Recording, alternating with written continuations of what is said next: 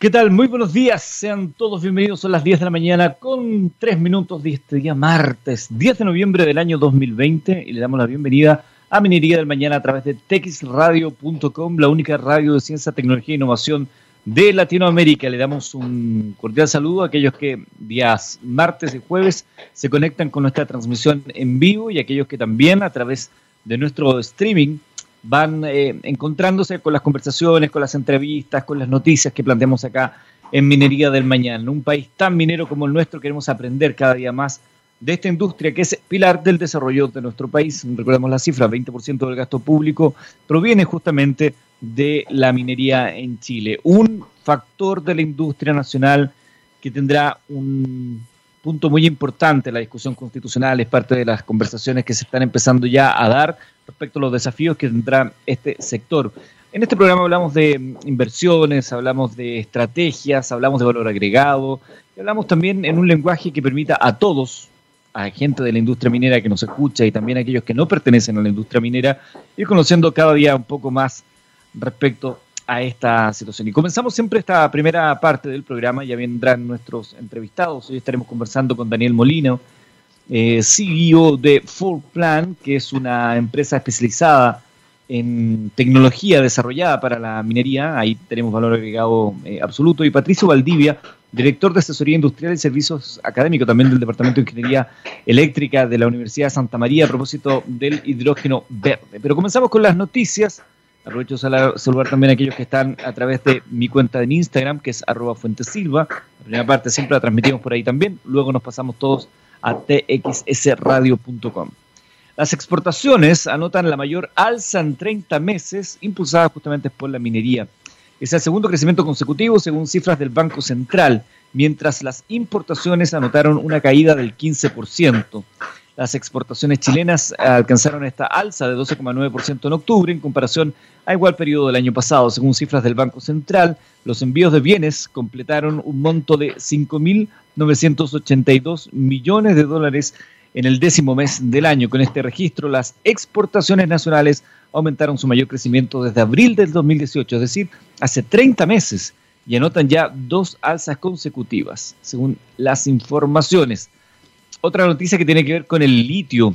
La reciente aprobación por unanimidad de la Declaración de Impacto Ambiental presentada por Codelco el 28 de octubre para la exploración del salar de Maricunga es uno de los hitos que marca las posibilidades con litio en territorio nacional. El proceso se resolvió por 10 votos contra cero, por lo que la campaña de exploración, explotación, iniciaría en abril de 2021, considerando una duración mínima de 6 meses y una máxima de 10 meses en terreno. Aquí estamos frente a un paso muy importante de las empresas del Estado que nunca antes había explorado y explotado el litio. A esto tenemos que sumarle el acuerdo entre la Empresa Nacional de Minería ENAMI, que también tiene acuerdos con empresas internacionales para poder explotar los salarios nacionales infieles y Aguilar, dijo el ministro de Minería Baldo Procuriza. Dependiendo de los hallazgos, Codelco expuso que las concentraciones de litio disuelto en las almueras de dichas propiedades mineras, se definirá si es medioambiental y económicamente viable continuar con el desarrollo de las siguientes etapas del proyecto. De acuerdo con datos entregados por el ministro de Minería, el litio es un elemento que ha tomado fuerza producto de la electromovilidad y en donde pretendemos que el gobierno del presidente Sebastián Piñera pueda subir la producción para llegar a 100.000 toneladas actualmente a 230.000 toneladas en 2025. Buena noticia entonces, producción de litio se duplica hacia el 2025 y hay un fuerte énfasis en el desarrollo de la industria nacional con capitales chilenos. A propósito de lo mismo, eh, se está desarrollando desde el día 9 y hasta mañana 11 de noviembre el International Workshop de Litio, que por primera vez, que este es eh, se habla del triángulo del litio, ¿no? Argentina, Bolivia y Chile, este año, producto de la pandemia, el formato es en línea y por primera vez es eh, gratuito para todo el público. Eh, durante estos tres días abarcarán temáticas como impacto de la pandemia y el futuro del litio en América Latina y la transición energética, litio versus hidrógeno, entre otros. Hemos dicho acá en más de una oportunidad y lo, mencionamos con, con, fuerza, ¿no? Lo del hidrógeno verde será parte importante de las conversaciones que tendremos en el capítulo de hoy. Para aquellos que a lo mejor no han escuchado de este concepto, les invito a que se queden en sintonía txsradio.com. Vamos a hablar del hidrógeno verde y las potencialidades que tiene para nuestro país. quizás estamos abriendo una puerta fantástica para Chile. Em, y, de hecho, te puedo dar una noticia que es de, hoy, que aparece hoy en prensa local, particularmente el rancagüino.cl, dice, la revolución del hidrógeno verde parte en el Teniente, la división en un consorcio junto con la Universidad Técnica Federico Santa María, tenemos el invitado de ahí, pronto comenzará las pruebas de un prototipo demostrativo escalable de vehículo minero eléctrico movido por celdas de combustible alimentadas con hidrógeno, baterías y supercondensadores. Esto es una tremenda oportunidad. Vamos a conocer más detalles de ello en los próximos minutos. Y solo para cerrar esta primera parte de noticias, una noticia bonita, quizás romántica. La locomotora L11 que llegó a Chuquicamata en el año 1956 y que estuvo detenida durante los últimos 10 años, luego de un intenso trabajo de reacondicionamiento, vuelve a ser parte de las operaciones de transporte de material de Chuquicamata. Em, esto es un rescate patrimonial, si lo quieren ver así. El jefe de turno del área de servicios logísticos, Daniel Moscoso, detalló que estuvimos prestando el apoyo para armar la locomotora, los estanques de petróleo, del contrapeso, defensas, topes y todo el armado de la máquina. Interesante ahí ese rescate patrimonial. Claro, es a petróleo. Quizás en el futuro se puedan hacer las conversiones necesarias para que no sea combustible fósil el que mueva esta, esta máquina del año 56. Vamos a ir a la música y luego tenemos a nuestro primer invitado de la jornada. Escuchamos, epa, temón, con el que vamos a comenzar musicalmente el día de hoy. Es Fate No More. Preparen a mover sus cabezas, muchachos. Esto se llama Epic. Desde la mañana, 14 minutos, eh, a través de texradio.com, hacemos Minería del Mañana. Martes y jueves nos juntamos a las 10 de la mañana para hablar de minería, para conocer más de esta industria fascinante y todo lo que tiene por ofrecer. Y Minería del Mañana es una presentación de Anglo American. Cuando miramos el futuro vemos una compañía con un propósito claro. En Anglo American se han propuesto reimaginar la minería para mejorar la vida de las personas. Como lo están haciendo, poniendo la innovación en el centro de todo. De esta forma, seguirán impulsando y estando a la vanguardia de la industria minera, adaptándose, buscando mejores formas de extraer y procesar minerales usando menos agua y menos energía. El futuro está cada vez más cerca. Anglo American, personas que marcan la diferencia en minería.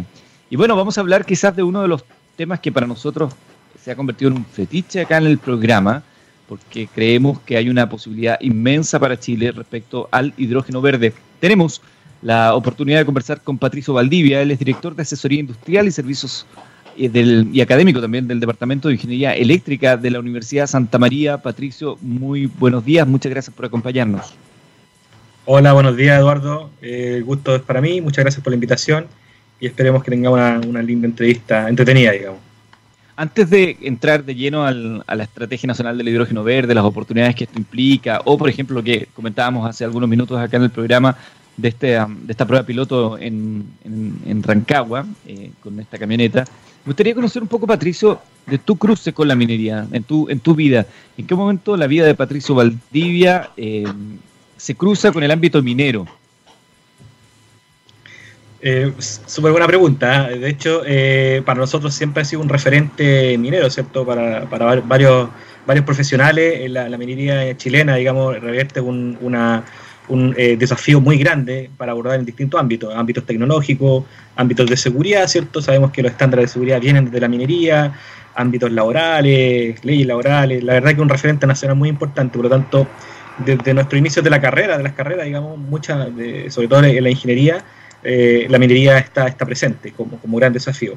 Eh, dada, mi, mi formación como ingeniero eléctrico, la verdad que, que, no me tocó mucho partir, eh, participar en, el ámbito minero, no obstante siempre uno busca oportunidades, excepto en minería, pero los caminos fueron distintos, así es que me especialicé por otro lado dentro de la ingeniería eléctrica y ahora con el uso del, del hidrógeno, ¿cierto? se ha presentado una oportunidad muy, muy importante para el país, sobre todo desde el año del año 2018, en el cual, eh, con un grupo que formado dentro de la Universidad de Santa María y un consorcio internacional, nos atrevimos a hacer un proyecto que impacta la minería, ¿cierto? ¿Cuál es el uso de hidrógeno como sustituto del diésel? ¿ya?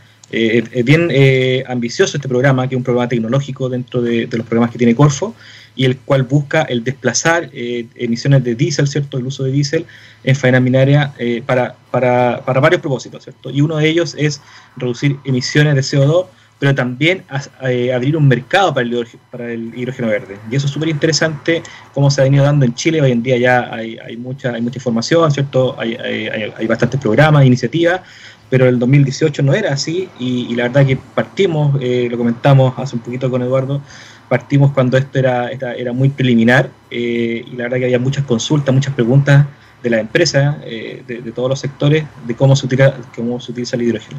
Por lo tanto, yo podría decir que concretamente a partir del año 2018 nos tocó empezar a trabajar ya de firmemente con las con las empresas mineras para poder eh, tratar de correr un, proyecto prototipo, ¿cierto? Mirando hacia el futuro el uso de hidrógeno eh, sustentable, el, el, hidrógeno verde dentro de la faena minera.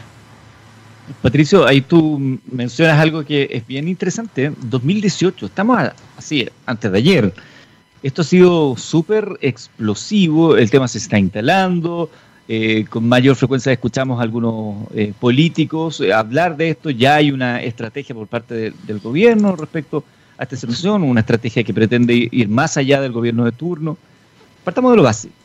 El hidrógeno, este componente, uno de los más, si no el más abundante en la naturaleza, ¿en qué momento empezamos a mirar con otro ojito y darnos cuenta que podría ser la solución para el reemplazo de los combustibles fósiles que nos tiene con todo este problema de calentamiento global, entre otras cosas, por supuesto, pero que lo tiene ahí como uno de los enemigos públicos número uno. Claro, eh, es súper buena esta pregunta. La verdad que como en varios, eh, con varios eh, escenarios, en varios ámbitos, Chile ha estado un poquito atrás, ¿cierto? Nos hemos quedado un poquito atrás de la ola, como se dice en jerga ¿cierto? chilena, en varios, en varios aspectos. Y de hecho el uso, el uso de hidrógeno es uno, es uno más, digamos. ¿Por qué? Porque uno si ha tenido la oportunidad de ir a Europa, eh, Estados Unidos, Asia, hay vehículos comerciales que operan con hidrógeno eh, hace, hace muchos años. Recordemos que todas las, misiones eh, a, la Luna, la Apolo, todas utilizaron pilas de combustible, ¿ya? Por lo tanto, es una tecnología muy antigua, que recién nosotros en Chile estamos con esta efervescencia, ¿cierto? Pero la verdad que lleva mucho tiempo y la verdad que la, la tecnología está muy probada hace, hace mucho ya en el planeta. A mí me tocó el año anterior, eh, el, año 2019, ¿cierto? Ir a Vancouver por una conferencia de hidrógeno justamente. Y ahí nosotros anduvimos, junto con mi colega Antonio Sánchez, nosotros anduvimos en, vehículos con hidrógeno, vehículos eh, comerciales, ¿cierto? Yo anduve en el, Hyundai eh, Mirai y eh, manejamos por Vancouver con un Bauco, un auto que ocupa pila de combustible y estanques de, de hidrógeno. Y, y, en la ciudad hay puntos de carga, ¿cierto? La verdad que está súper empaquetado, súper estandarizado y no hay ningún problema. Eh, en Europa pasa lo mismo, hay buses también en, en, en, Europa que funcionan con hidrógeno, hay un tren, hay un prototipo, un tren que funciona con pila de combustible y con, y con estanque de hidrógeno en el techo. La verdad que esto lleva mucha madurez y, nosotros lamentablemente nos subimos al final del carrito, pero, pero desde acá yo creo que podemos hacer cosas muy interesantes, sobre todo lo que tiene que ver con la exportación, la producción de a partir de las energías renovables, que eso marca un poco la diferencia para Chile dadas las capacidades competitivas que tenemos en este país, eh, podemos generar eh, a bajo costo y, eso nos posiciona dentro de los países que se han declarado deficitarios. Alemania, ¿cierto? Japón se han declarado deficitarios desde el punto de vista del uso de hidrógeno y Chile, al igual que Australia, se han declarado ¿cierto? excedentarios. Eh, por lo tanto, hay una gran oportunidad. o sea, no, Australia, disculpen, Australia se declaró excedentario y Chile podría declararse excedentario una vez que se impulse toda la industria de producción de hidrógeno. Por lo tanto, vemos una gran ventaja pero desde el punto de vista tecnológico, la verdad que está, hay muchas cosas resueltas hace mucho tiempo. Ya es un poco para, para aclarar eh, los conceptos básicos. Eso es re interesante también, porque el hecho de que sea una tecnología que ya lleve mucho tiempo no implica que vamos a tener que pasar por una etapa de sondaje, de prueba y error, sino que esto ya está instalado. Lo que tenemos que ahora es potenciar este apellido que le damos en Chile al hidrógeno, que tú lo mencionabas, que tiene que ver con cómo lo desarrollamos, con energías eh, renovables no convencionales. La Agencia Internacional Energética señalaba que Chile era uno de los países que tenía mayor potencial. ¿Qué podría representar en la práctica el desarrollo de una industria de hidrógeno verde en Chile? en términos económicos para el país? ¿Podríamos estar hablando de un nuevo cobre a ese nivel o, las expectativas deberían ser más acotadas? No, sin duda podemos hablar a ese, nivel. ¿ah? Pues tenemos que ser ambiciosos en ese sentido y, aquí, bueno, eh, se, ha metido el Ministerio de Energía, ¿cierto? Un rol que ha tomado desde el, Estado, ¿cierto? Porque efectivamente se ve que nos pueden posicionar eh, en un nivel eh, privilegiado a nivel mundial, ¿ya? Por tanto, yo creo que es bueno, es bueno ser ambicioso. Eh, recordemos que lo que, eh, lo, que nos pasó con el salitre, ¿ah? el salitre de mucho tiempo, ¿cierto? Que nos enseñaron en el colegio, partiendo desde ese entonces, eh, un poco lo que pasa es que se genera un sustituto, ¿cierto? Que, que, se sintetiza, ¿cierto? Y destruye la, industria chilena del salitre. Ahora lo, es tan importante la visión del hidrógeno que con el hidrógeno, a través del amoníaco, producción de amoníaco, que es hidrógeno más nitrógeno, ¿cierto? Se puede volver a generar estos fertilizantes. ¿ya? Entonces podríamos incluso llegar a derribar incluso ese salitre sintético que se produjo en Alemania y volver a ser productores nuevamente de, de estos elementos, por lo tanto, de estos fertilizantes. Por lo tanto, eh, hay un ciclo, digamos, que es muy interesante estudiar, digamos, para, los historiadores sobre todo, de cómo esto podría revertir una situación que dañó mucho, ¿cierto?, eh, eh, en esta zona hace, hace, hace dos siglos. desde ese nivel hasta ser productores mundiales de hidrógeno, exportadores, la verdad que podemos aspirar a mucho. Y, y la ventaja competitiva es que tenemos los elementos, ¿cierto? Energía renovable, como, como tú bien eh, mencionaste, y eh, podríamos llegar a, generar eh, hidrógeno a precios que son efectivamente competitivos, dada, dado que el, el, costo de, la electricidad también debería ir bajando, ¿cierto?, a valores más competitivos. Sumado, eso no solamente costo de la electricidad, sabemos que la producción de hidrógeno verde, por ejemplo, por electrólisis, una de las principales variables, ¿cierto?, y, y, y la que es la más sensitiva es efectivamente la electricidad. Pero además hay un, elemento importante, que es el factor de planta, que nosotros conocemos los ingenieros ¿cierto? eléctricos sobre todo, es que es cuánto ese recurso está disponible en el, largo, en el, largo del día. Y en la zona sur, principalmente, donde hay mucha energía eólica, hablamos de un factor de planta arriba del 50%. Y eso, sumado al precio de la energía, lo hace un gran negocio para Chile y nos puede llegar a posicionar eh, en los grandes rankings y en los grandes mercados como productores de hidrógeno verde. ¿ya? Esas son las ventajas que hay que sacarle mucho provecho y es bueno que miremos de manera eh, ambiciosa, ¿cierto?, para posicionarnos en los top one, digamos, en los top eh, 10 de los productores mundiales de hidrógeno. Estoy deslizado, recién estamos conversando con Patricio Valdivia, director de Asesoría Industrial y Servicios de la Universidad Santa María, él es académico también del Departamento de Ingeniería Eléctrica de dicha universidad Tú mencionas también ahí al pasar que no solamente el hidrógeno verde, sino que podría ser la creación de toda una industria química en nuestro país que podría absorber eh, trabajo, que generar trabajo, significar en la práctica una nueva fuente de ingresos para el país, considerando la situación que tenemos donde hay, quienes, hay que generar empleo, la situación económica que, nos, que enfrentamos post pandemia, post 18 de octubre. Claro, claro. No, sin duda, se abre toda, toda la, economía del hidrógeno, eh, la verdad que se está trabajando mucho, la, nueva estrategia, ¿cierto?, de, Estrategia Nacional de Hidrógeno, que, que, le han llamado, habla mucho también del mercado, de la economía, efectivamente, generar fuentes de trabajo, eh, capacitar gente, la verdad que se abre, abre muchas oportunidades y, lo bueno que abordamos toda la cadena, la, cadena de valor. Cuando hablo de la, de la cadena de valor estamos hablando de producción de hidrógeno verde, ¿cierto? Y ahí nos conectamos y mucha sinergia con la, con la, industria de la energía renovable, ¿cierto? Eh, cuando hablamos también del transporte, por ejemplo, hay una oportunidad de poder transportar esto de manera sustentable, usando algunos carriers que son orgánicos, ¿cierto? Hoy en día se puede transportar el hidrógeno como es un gas eh, y, la molécula es muy pequeña, se requiere que esté altamente comprimido, 350 bares, 700 bares, por lo tanto, eso también revierte cierta peligrosidad. Por lo tanto, lo que se está haciendo desde el punto de vista más del desarrollo, ¿cierto? Y aquí entramos las, las universidades, los, investigadores, en buscar medios en el cual se pueda transportar el hidrógeno de manera, de manera más segura, por ejemplo. Y ahí entra el amoníaco, los carriers orgánicos, ¿cierto? Por lo tanto, hay mucho que hacer también desde el punto de vista de la academia y aquí nos, nos conectamos entonces ya no con el sector más económico, sino que con el sector más de la, de la investigación y el desarrollo, ¿cierto? los generadores de conocimiento, los que posteriormente van a generar patentes, productos comerciales. Por lo tanto, agarramos también la investigación y el desarrollo. Y para el uso del hidrógeno, eh, vamos a ver ya cómo eh, van a empezar a proliferar estos proyectos como el que acabas de mencionar tú en eh, Rancagua, que fue un proyecto que desarrollamos con Coelco conjuntamente, esta primera camioneta eléctrica, que hoy en día está en el campus San Joaquín de la Universidad de Santa María, que, es eléctrica, 100% eléctrica, y ocupa pilas de combustible para alimentarla dentro de su, de su powertrain o dentro de su tren de propulsión. Entonces, ese es un proyecto eh, de uso de hidrógeno, eh, por lo tanto, abrimos un mercado también de, eh, de, proveedores, ¿cierto? Y, de comercializadores de vehículos que utilicen hidrógeno para poder venderlo, para poder meterlos al mercado de vehículos particulares, buses, los buses también, que hoy en día que hay muchos en Santiago, hay más de 200 buses eléctricos, ¿cierto?, que ocupan batería, eh, no es de extrañarnos que los próximos años empecemos ya a ver buses con hidrógeno. Por lo tanto, se abre todo un mercado también para el uso de hidrógeno a través de pilas de combustible y con estanques de hidrógeno en transporte público, por ejemplo, y en vehículos particulares. Y ahí se abre toda la gama también de mercado eh, y, fuentes laborales. Hay que, hay que contratar cierto gente que sepa conducir ese tipo de vehículos, que sepa hacer las mantenciones, eh, que sepa hacer cierto todo lo que es el mantenimiento. La verdad que viene todo un cambio eh, revolucionario, ¿cierto? Con respecto a la introducción del hidrógeno que como he mencionado ya está eh, activado en varios países, ya esto está, está andando. Por lo tanto, se abre una gran oportunidad en toda la cadena de valor, ¿cierto? Que, conlleva el uso de hidrógeno en los distintos elementos de esta, de, esta, de esta cadena. Patricio, te voy a hacer una pregunta que, que es doble.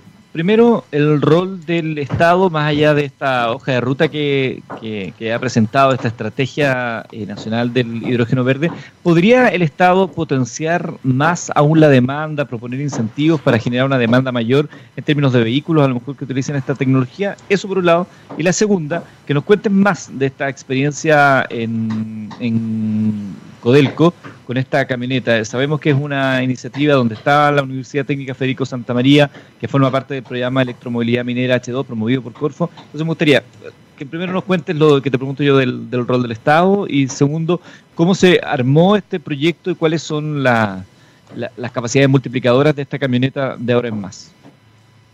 Súper buenas tus preguntas, Eduardo. La verdad que son súper ingentes. El rol del Estado es fundamental y nosotros lo entendimos como tal el año 2017, cuando partimos con la postulación de este programa Corfo, este programa tecnológico, ¿cierto? Cuando nos, atrevimos a ir a las mineras, a invitarlo a este programa, a invitar a, la, gente eh, eh, internacionales, ¿cierto? Porque este es un consorcio eh, internacional que lo lidera la Universidad de Santa María. nosotros también tocamos las puertas de, de, de, algunos agentes de gobierno, ¿cierto? Algunas oficinas, y en particular, por ejemplo, nos tocó ir a conversar con la Comisión Nacional de Energía.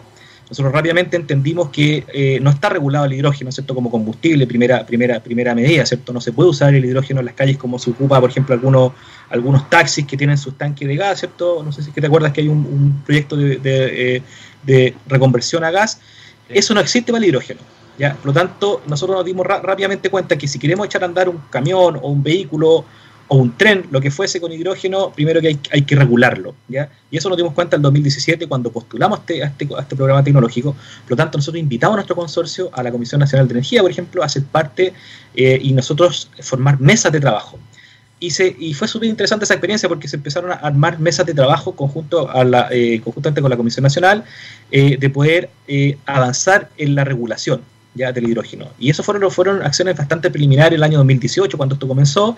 Eh, y, sabes que eso, eso gatilló a que después, bueno, eh, obviamente el, la Comisión Nacional es parte del Ministerio de Energía, ahora el Ministerio de Energía también está metido eh, directamente con, con, esto, con, esto, con estas mesas de regulación y es parte de la, de la estrategia de, nacional de electromovilidad el avanzar en las políticas públicas, ¿cierto? En los cambios eh, regulatorios y legislativos para poder introducir este vector energético. Y ha sido súper interesante, porque nosotros como consorcio eh, nos tocó conocer gente, incorporamos abogados también, ¿cierto?, que, conocen de, esta materia, conocen de las leyes de, los, de los hidrocarburos, de los gases, ¿cierto?, eh, de los gases naturales, y miramos qué, pasó, qué pasaba afuera. Y, y hay experiencias internacionales bien interesantes como Alemania, que declaró, por ejemplo, el hidrógeno como un biogás, como un biogás, y eso le permitió eh, desarrollar muy rápidamente el mercado en torno al hidrógeno, vehículos con hidrógeno, ¿cierto? Y eso nosotros lo pusimos en la mesa, eh, en las mesas nacionales, ¿cierto?, de, la estrategia.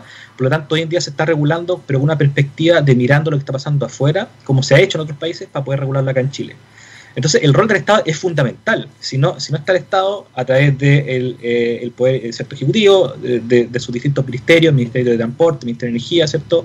Ministerio de Minería, eh, también es importante el poder legislativo, porque algunas de estas cosas quizás van a llegar a, eh, legislarse en, el Congreso, por ejemplo. Por lo tanto, es fundamental eh, y ha sido muy importante el impulso que le ha dado el ministro Llobet, ¿cierto?, actualmente en impulsar toda esta estrategia para justamente poder regularlo de una perspectiva práctica y que sea factible, porque no podemos caer en, regulaciones que, que, entorpezcan el, el avance del uso de hidrógeno, en definitiva. Tenemos que buscar estrategias y aquí no hay que descubrir la pólvora, hay que descubrir estrategias que han funcionado muy bien en otros países, ¿cierto? Como por ejemplo el biogás, para poder activar el hidrógeno como eh, un vector energético. Entonces, sigo es súper clave tu pregunta y nuestro consorcio ha estado trabajando muy de la mano del regulador. Nosotros no somos el regulador, nosotros lo, invitamos al consorcio, ¿cierto?, a ser parte y a trabajar conjuntamente, darle los inputs, los insumos técnicos, ¿cierto?, para poder tomar decisiones, pero el regulador es el que tiene que hacer este trabajo. Entonces nosotros estamos trabajando coordinadamente con ellos y sabes que lo bueno que después al poco tiempo la Comisión Nacional también invitó a los otros consorcios que trabajan con hidrógeno, el consorcio ALCE, ¿cierto?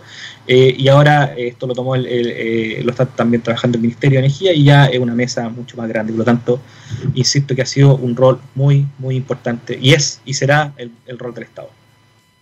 Y la otra pregunta... Lo de... Lo de me, me, me explayé mucho, disculpa. No, está bien, está bien. Es un tema que me, que, me apasiona, porque sabes que fuimos como bien, al principio fuimos a invitar a la Comisión Nacional y no entendía, pero ¿por qué hidrógeno? Si no hay, nadie habla de hidrógeno, entonces es un poco, digamos, todo el tiempo que, ha transcurrido. Y con respecto a la camioneta, eh, bueno, la verdad que este proyecto es un proyecto, nosotros el programa tecnológico lo que busca es convertir un camión o un, vehículo crítico, ¿cierto?, de la, de la minería de diésel mostrar efectivamente cómo se hace, sacar las partes de combustión, ¿cierto? Y transformarlo en un vehículo eléctrico, 100% eléctrico, cero emisiones, eh, utilizando un, mix energético que ocupa baterías, pilas de combustible y otros más. Entonces nosotros estamos trabajando, ese es el programa tecnológico de Corfo, ¿ah? de los cinco años.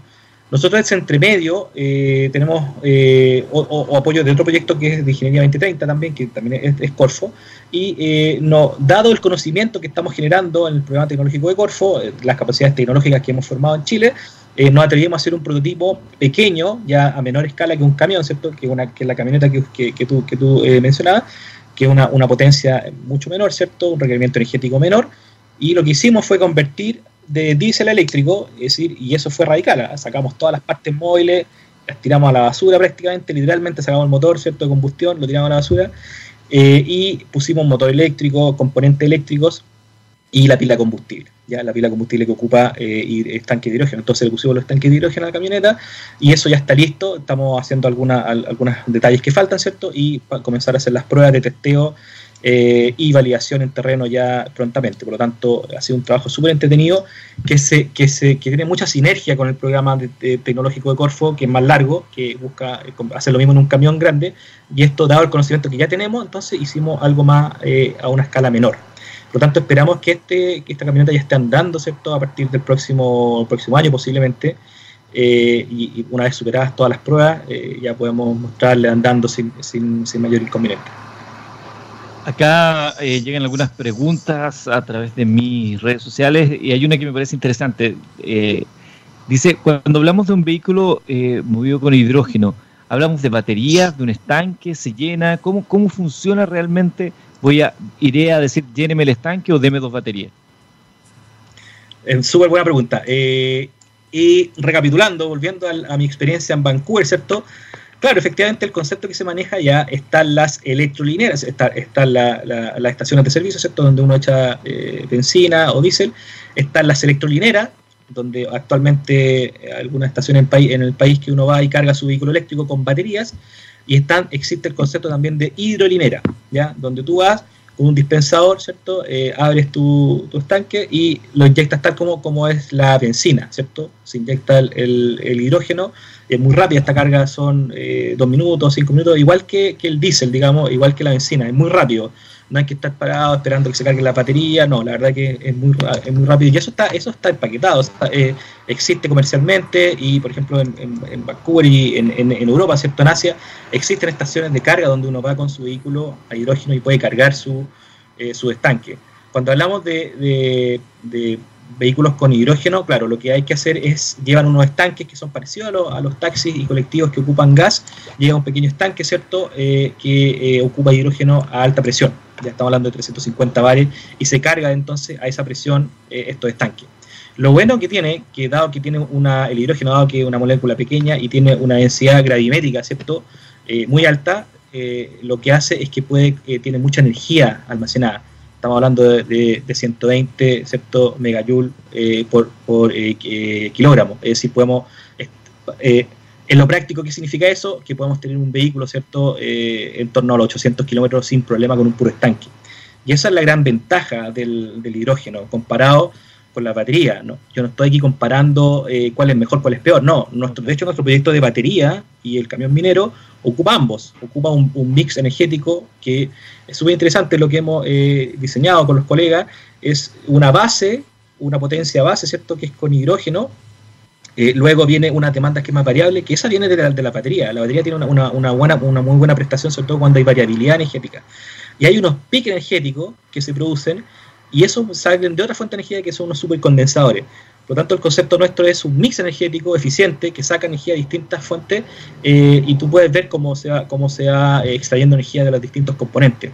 Por lo tanto, no es que sea mala o buena, eh, no, al contrario, cuando hablamos de, por ejemplo, una carga pareja por larga distancia, lamentablemente la batería está en, desventaja para, ese tipo de prestaciones por cuanto tienen menor autonomía, ¿cierto? Y hay que estar parando y cargarla. Entonces, cuando estamos hablando, por ejemplo, andar 800 kilómetros parejo, en, las rutas nuestras en Chile, por ejemplo, ahí esa energía puede ir perfectamente de la, de la, de la energía almacenada en los, en los tubos de hidrógeno, ¿cierto?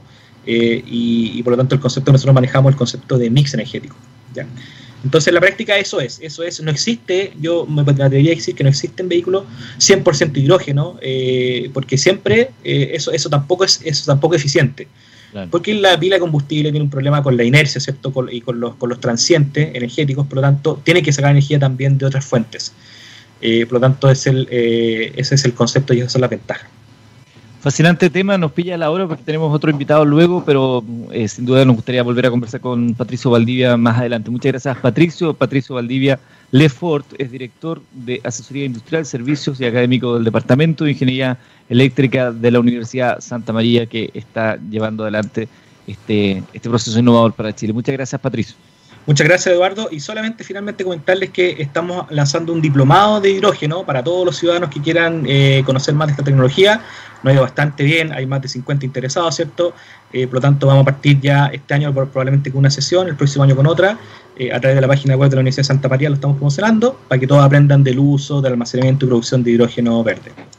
Perfecto. Muchísimas gracias, Patricio. Un gran abrazo. Gracias, Eduardo. Que estés bien. Gracias por la invitación. Chao, chao. Estimados amigos, nosotros seguimos acá en Minería del Mañana, vamos a la música y seguimos con nuestro siguiente invitado. Escuchamos a Warrant, esto se llama Cherry Pie. Ya estamos de regreso, 10 de la mañana con 50 minutos. Ahora sí ya logramos contactarnos con Daniel Molina, CEO de Ford The Plan, eh, para conversar en, este, en esta edición de Minería del Mañana. Bienvenido, Daniel. Muchas gracias, Eduardo. Muchas gracias por la eh, invitación. Esperemos eh, poder conversar amenamente. Comentémosle a la gente a qué se dedica Ford The Plan. Eh, Plan precisamente es una solución, una plataforma mm, para control, planificación y control de proyectos utilizando modelos BIM, modelos de modelos 3D para la construcción. Eh, principalmente nuestro foco está orientado a proyectos de minería, proyectos de construcción y proyectos industriales, así que utilizamos la tecnología de los modelos 3D, que está muy bien eh, llevado a través de los proyectos de, de ingeniería, los tomamos eh, los modelos 3D y después lo llevamos a hacer una planificación y un control para poder mejorar la productividad de, los proyectos. Ahí mencionaste un concepto que me gustaría que lo pudiéramos bajar para aquellas personas que nos están viendo y que quieren conocer un poco más. Esto, el, el BIM, este Building Information Modeling. Exacto. Building Information Modeling es, es una metodología a nivel mundial que ha capturado eh, no tan solo en Chile, sino en, en, gran, en, otra parte del mundo, lo que significa eh, el manejo de un proyecto 3D. ¿ya? Imagínate un proyecto de construcción, un proyecto un edificio, eh, está todo hecho a través de modelos 3D, a través de diferentes tipos de disciplinas o especialistas, especialistas que están trabajando de una forma colaborativa, a través de software, estándares y protocolos para poder llevar un mejor proyecto eh, una de las cosas importantes es que eh, el uso de, esta tecnología está abarcado de que em, había muchos problemas en la coordinación y en la visualización de los proyectos a través del 2D. Em, entonces, al tener esto, eh, verlo de una manera espacial con modelos 3D impacta totalmente en toda la secuencia o el valor del proyecto, desde el diseño, pasando por el proceso logístico y finalmente llevándolo a la construcción. Y esto eh, puede ser en proyectos de, mineros, proyectos industriales y de construcción, como lo había dicho anteriormente. Daniel, entiendo que ustedes eh, son la primera plataforma eh, BIM 4D que está 100% en la nube. Sí, estamos 100% en la nube. hay algunas otras aplicaciones que también están en, la nube, pero mm, nosotros estamos, nos hemos unido junto a, en, en este caso a Oracle, eh, que nos ha permitido llevar toda nuestra información a la nube, digamos. Ahora está, la plataforma está directamente conectada a, estas bases de datos y por lo tanto está eh, en la nube, lo que permite no tan solo tener em, un aplicativo, sino que nos permite estar en, en un sitio, en una plataforma y podemos llevar la información a diferentes lados. Estamos conversando con Daniel Molina, el CEO de 4D Plan en esta minería del mañana, una empresa especializada en BIM, 4D, gestión de proyectos y suministros. Eh, cuéntanos, Daniel, desde tu mirada, ¿no? Eh, ¿Cuál es el nivel de desarrollo de tecnologías asociadas a la minería o a la industria en Chile? Eh, ¿Hacia dónde deberíamos crecer? ¿Qué nos falta? ¿Faltan incentivos? a ver, em, hay, hay, hay, hay, grandes iniciativas respecto a, a, Chile, digamos. De partida, eh, nosotros como startup eh, tenemos una mirada, digamos, bien de, de, un desarrollo bien ágil para poder desarrollar nuevas, nuevas soluciones y, enfrentarnos o, visualizar los problemas y solucionarlos rápidamente. Eh, en términos de país, creo que se han hecho grandes, grandes innovaciones en, todo tipo de, de ámbito, tanto ya sea minero eh, y de construcción. Em, el apoyo de, Corfo es fundamental para poder hacer un gran desarrollo en el país, por lo tanto Startup Chile, los, fondos de asignación flexible de Corfo y todo esto apalancado por, por aceleradoras como por ejemplo Chile Global Venture o UDD Venture, Maciza, eh, permite, eh, Maciza Lab permite, digamos, poder, una, incubar tomar las semillas, digamos, de, ideas y llevarlas a un proyecto y proyectos de aceleración. Em, y eso, bueno, permite eh, generar industria, en, especial startups, para poder tomar soluciones tanto para la minería como para la construcción. ¿Y qué es lo que debe ser, a, futuro, digamos, dónde debe estar el foco? Em, el foco debe estar en, en tres ámbitos fundamentales. Em, una es eh, la inteligencia artificial, creo que algo que tiene fuerte eh, ahora, ya se está haciendo eh, mucho de, predicción y, e imágenes a través de, inteligencia artificial, fuerte debe estar en blockchain, no tan solo en lo que es el manejo del modelo 3D, sino que toda la información que está por detrás y, información rica que está disponible, digamos, no tan solo en la data, por ejemplo, en minería captura de datos desde, desde la exploración captura de datos dentro de los procesos mineros, etc. Por lo tanto, existe una, una alternativa bien importante em, con respecto a inteligencia artificial. Blockchain también es otro, otro punto importante y que hay que rescatar y hay que apuntar como tendencia. Por lo tanto, eh, existe buena alternativa. Y lo otro es la, la, mezcla de esto, digamos, entre realidad aumentada, realidad mixta, realidad virtual, blockchain, inteligencia artificial en un solo paquete, digamos. Nosotros estamos tratando de apuntar a, esto, hemos desarrollado cosas, por ejemplo, como realidad virtual, realidad aumentada, y ahora estamos aplicando un poco inteligencia artificial, que esto próximamente en 3, 4 meses más dará su fruto, digamos, en un proyecto al cual estamos trabajando. ¿Puedes, ¿Puedes contarle un poco más de eso? Nos, nos interesa siempre cómo la, la, inteligencia artificial se empieza a aplicar, eh, ejemplos concretos, y en este caso, lo que están haciendo ustedes en Food Plan. Sí, mira, estamos, eh, hemos esto se remonta un poco a otra startup que también soy socio, que se llama Austral 3D, donde hacemos realidad virtual. Y en realidad virtual, para poder hacer, por ejemplo, no es tan solo visualizar un mundo 3D de forma inmersiva, sino es que, por ejemplo, yo tomo un elemento y lo tiro, y hay un algoritmo por detrás que me permite hacer una trayectoria. Tomamos esa inteligencia artificial de los videojuegos para poder transportarlo a lo que es calificación de proyectos, lo cual nos permite hacer eh, predicciones según lo planificado, según las curvas de avance de los proyectos, y esto nos permite poder proyectar la curva si es que vamos bien en el proyecto o no. Por detrás hay una inteligencia, hay un algoritmo que, es un modelo predictivo, y, estamos probando todavía, estamos en, etapa, digamos, de inicio de, proyectos de construcción precisamente, y estamos en dos proyectos de, de mm, mineros, y lo, lo que nos puede dar de eso es digamos, eh, eh, es, muy rico en términos de inteligencia artificial. Esperemos que podamos capturar eh, mucha información Y mm, hay algo importante también, una de las cosas para poder tener inteligencia artificial hay que tener muchos datos. Sin datos, las máquinas no pueden hacer, digamos, no pueden aprender, no pueden tener aprendizaje. Además de eso del aprendizaje, no pueden tener información. además, los algoritmos hay que crearlos. Y hay un sinfín de trabajo para poder hacer estos modelos predictivos. principalmente en eso estamos. Esperemos que pueda salir algo bien bueno. Estamos también con realidad virtual, eh, haciendo cosas bien, bien, bien interesantes. Eh, bueno, hay un sinfín de, innovaciones. Nosotros tenemos una capacidad de innovación, vamos creando, vamos viendo problemas y vamos generando soluciones, eh, soluciones en la medida, digamos, de la necesidad del cliente también.